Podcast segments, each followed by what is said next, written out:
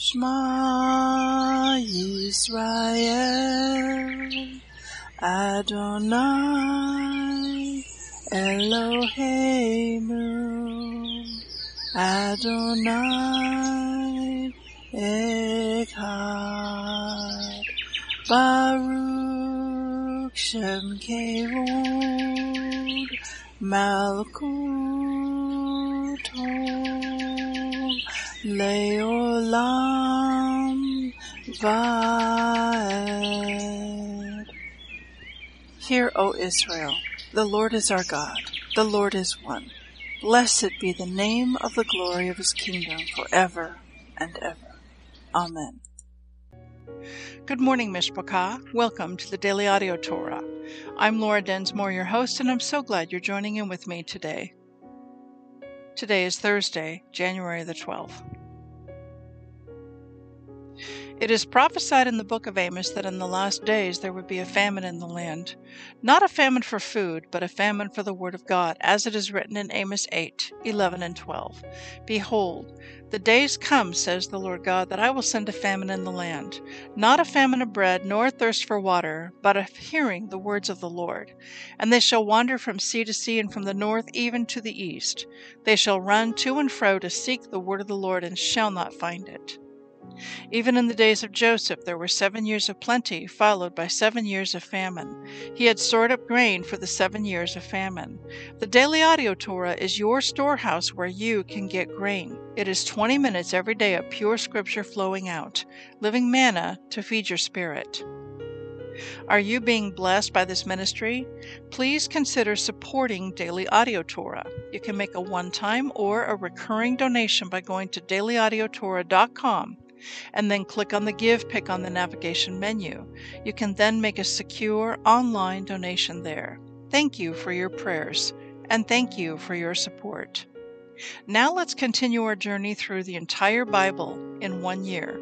This week we are reading from the Israel Bible for the Hebrew Scriptures and from the King James for the Brit Hadashah. Today we continue the Torah portion, Shemot, and it means names.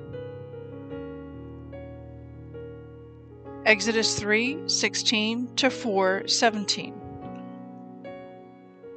Go and assemble the elders of Israel, and say to them, Hashem, the God of your fathers, the God of Abraham, Isaac, and Jacob, has appeared to me and said, I have taken note of you and of what is being done to you in Egypt.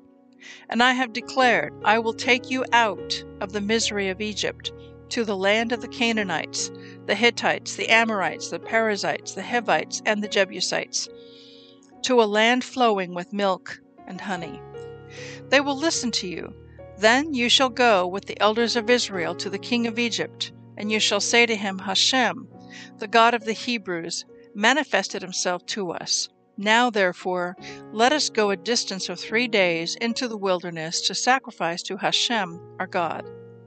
Yet I know that the king of Egypt will let you go only because of a greater might.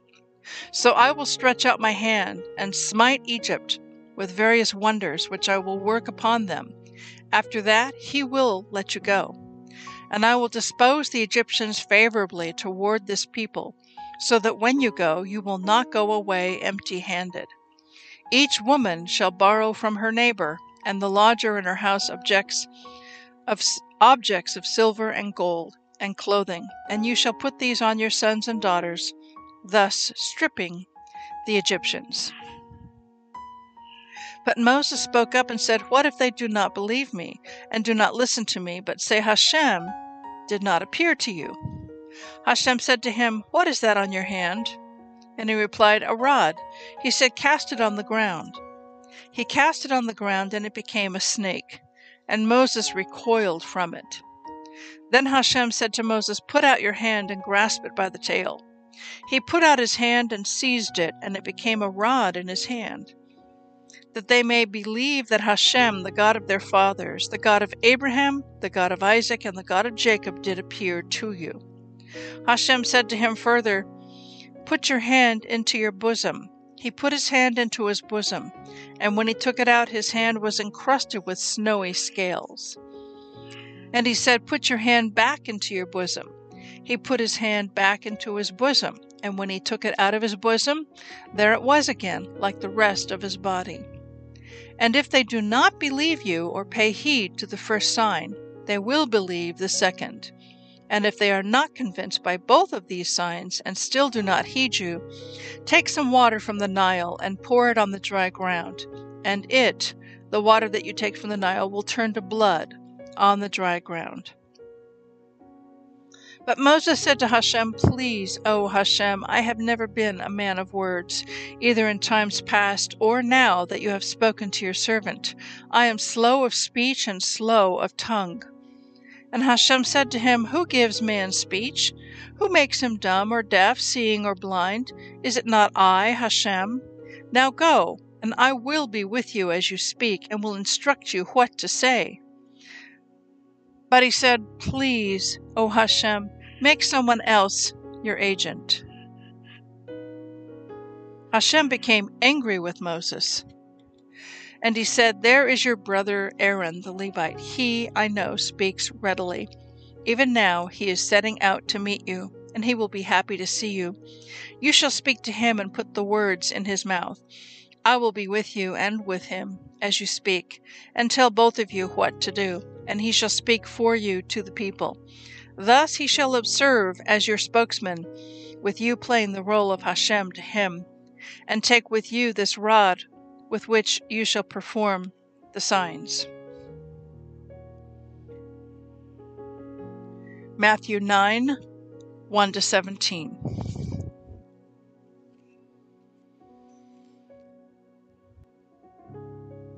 And he, Yeshua, entered into a ship and passed over and came into his own city.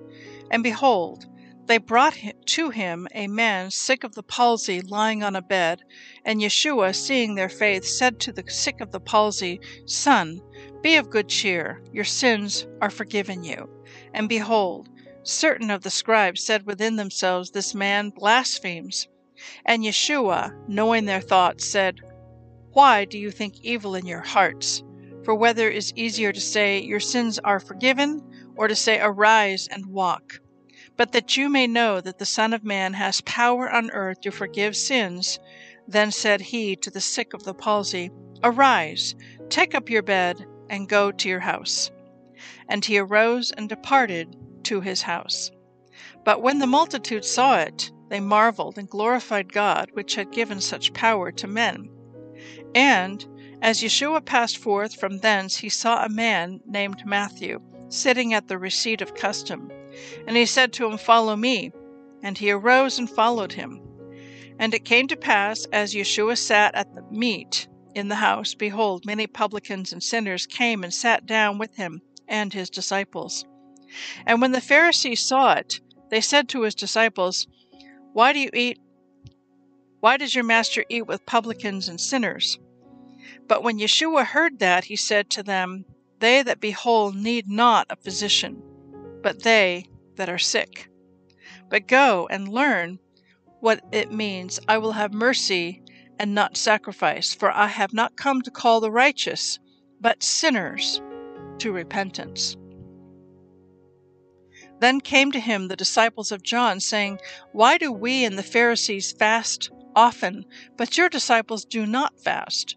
And Yeshua said to them, Can the children of the bride chamber mourn as long as the bridegroom is with them? But the days will come when the bridegroom shall be taken from them, and then shall they fast. No man puts a piece of new cloth on an old garment, for that which is put in to fill it up takes from the garment, and the rent is made worse. Neither do men put new wine into old bottles else the bottles break, and the wine runs out, and the bottles perish. But they put new wine into new bottles, and both are preserved. Psalm 10, 16 to 18. The Lord is king forever and ever. The heathen are perished out of his land. Lord, you have heard the desire of the humble. You will prepare their heart. You will cause your ear to hear, to judge the fatherless and the oppressed, that the man of the earth may no more oppress. Proverbs 3 9 and 10. Honor the Lord with your substance and with the first fruits of all your increase. So shall your barns be filled with plenty, and your presses shall burst out with new wine. I want to speak to you today from Matthew chapter 9, and I want to zoom in on two particular verses. Let's look at verses 16 and 17.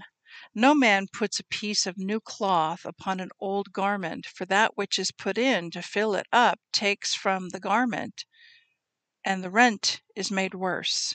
Neither do men put new wine into old bottles, else the bottles would break, and the wine runs out and the bottles perish. But they put new wine into new bottles, and both are preserved. For the longest time, this parable was really hidden to me as to its deeper meaning. What was Yeshua really saying here? And as I've pondered it and reflected upon it over many years, actually, I believe the Lord has given me a new insight and understanding about what these verses are talking about. So when you have wine and it goes into a wine skin, a container, um, I'm thinking of a leather container that you carry around your neck when you go on a hike. You can put wine in it rather than water. And if it's an old container, it will rip. That's what he's saying. But if, if it's new wine and you put it into a new wineskin, it won't rip the, the patch on it won't come off because there is no patch on it. It's a new container. So, what is the new wine and what is the new wine skin? The new wine has to do with the contents, what's inside. And so, in the time of Martin Luther, there was a Reformation, and it had to do with the contents, the message of the gospel. The message had been buried and hidden and it was kept from the common people. And people would go to a Catholic church and they would hear the Mass in Latin, not even in their own native tongue. And the Bible was basically chained to the pulpit. And so the people did not have access to the Word of God. They were simply being led by blind guides and following along with religious rituals.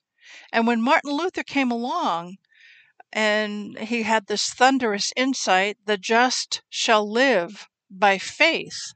It's not by works so that no man can boast. You the just shall live by faith. That comes from habakkuk. All of a sudden this thunderous insight it, it revolutionized the church world at that time. And then at around the same time the gutenberg printing press was invented and they were able to print out Bibles into the common language of the people and get them out in a to widely distribute the word of God, the Bible, into the hands of the people in their own language. And so this is why they called it the Great Enlightenment, because all of a sudden Yeshua, who is the light of the world, his truth and his message, the gospel, the new wine, was getting out there into the hands of the people. However, though there was this new wine, the wine skin that held the contents of the message that holds the wine was the same. So even though there was this Protestant movement, the structure, the container for holding the wine remained old, remained the same. What do I mean by that? So in the Catholic Church, you have this pyramid structure of leadership with the Pope at the top, and then you've got cardinals, and then you have your um, the father or the priest of the local congregation or whatever. And so they go up to the front of the room in a church building and they give a message, and everybody is a listener and a spectator. And the assumption is that they have nothing to share or to contribute. And it's this performance. And by and large, in the Protestant world, you know, what with the Lutherans and the Methodists and the Presbyterians and the Assembly of God and the Foursquare and, and all the different church denominations that are Protestant, they follow that same model. It's the same structure, the same old wineskin. that there's a leadership structure that's like a pyramid with the leader at the top and then the pastor and then, you know, elders underneath and the people down at the bottom of the pyramid and they put on a show every week. They put on a performance, and somebody goes up on the stage, and you've got the worship team, and they put on the music, and then the pastor gives the message, and then the people go out the door. And so, again, it's very little interaction or discussion. It's they're putting on a show, a performance. It's that old wineskin. And the old wineskin, what does Yeshua say about it? It can't hold the new wine. So, what is this new wine? The new wine is that Yeshua takes out our heart of stone, he gives us a heart of flesh. He fills us with his Holy Spirit. And it says in the New Testament, in the scriptures, that when you come together, that you should come together and everyone contributes. Someone gives a, a song, a spiritual hymn, a prophetic word, um, that everyone brings something to the table. So, how did the early church get started when the world got turned upside down by the 12 disciples as they spread the message of the gospel? How did the early church get started? They met from home to home to home. And in a home setting, people are able to participate, to share. Oh, the Lord gave me a dream. What do you think it means? Oh, this is what I was praying about, and this is what the Lord showed me during prayer time.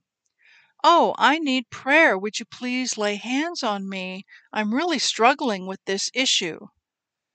Or I I have this illness, this sickness. Would would you please lay hands on me and pray for me? And so in a home group setting, which is I believe the new wineskin that can hold the new wine, instead of a performance or a show or putting on theater, it's authentic, it's real, it's relational.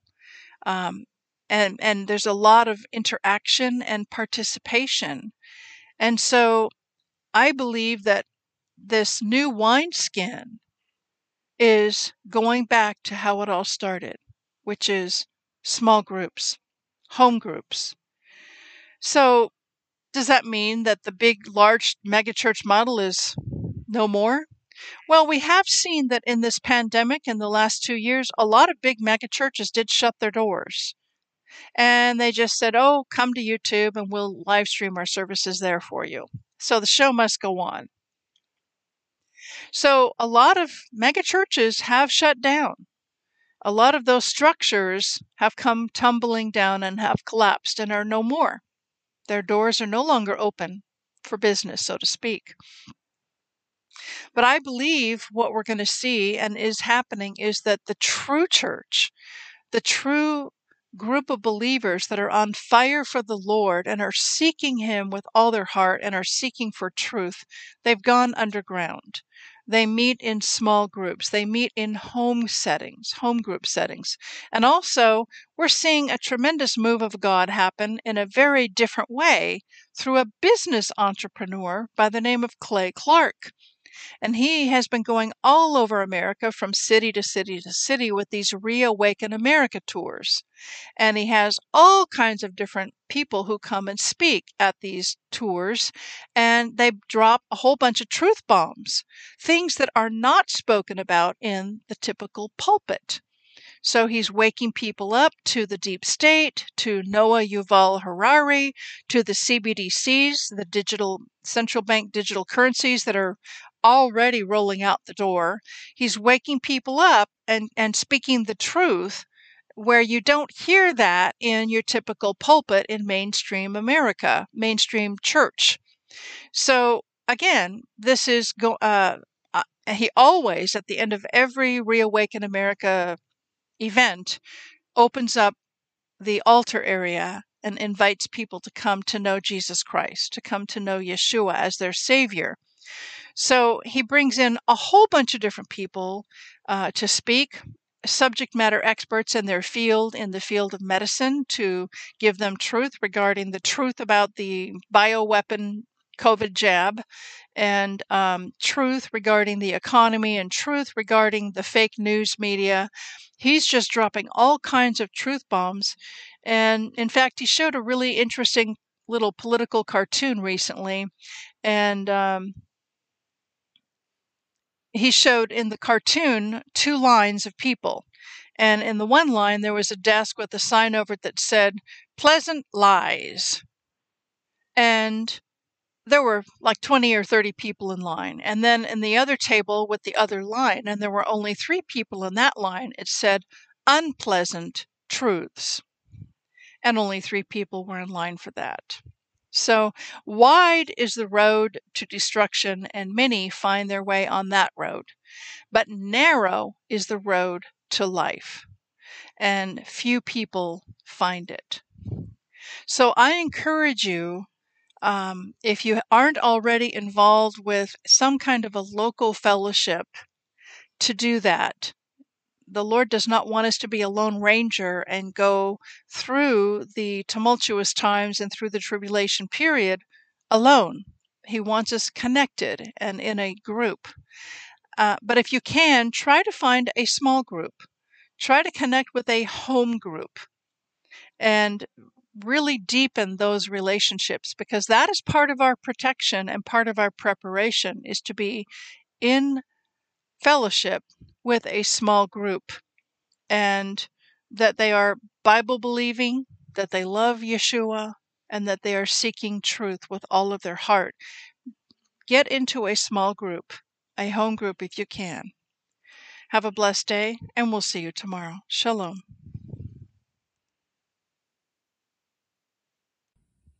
Yevrekka Adonai Vish Mareka Yair Adonai Panavilaka Vikuneka Isa Adonai Panav Ileka Vayasem Leka Leka Shalom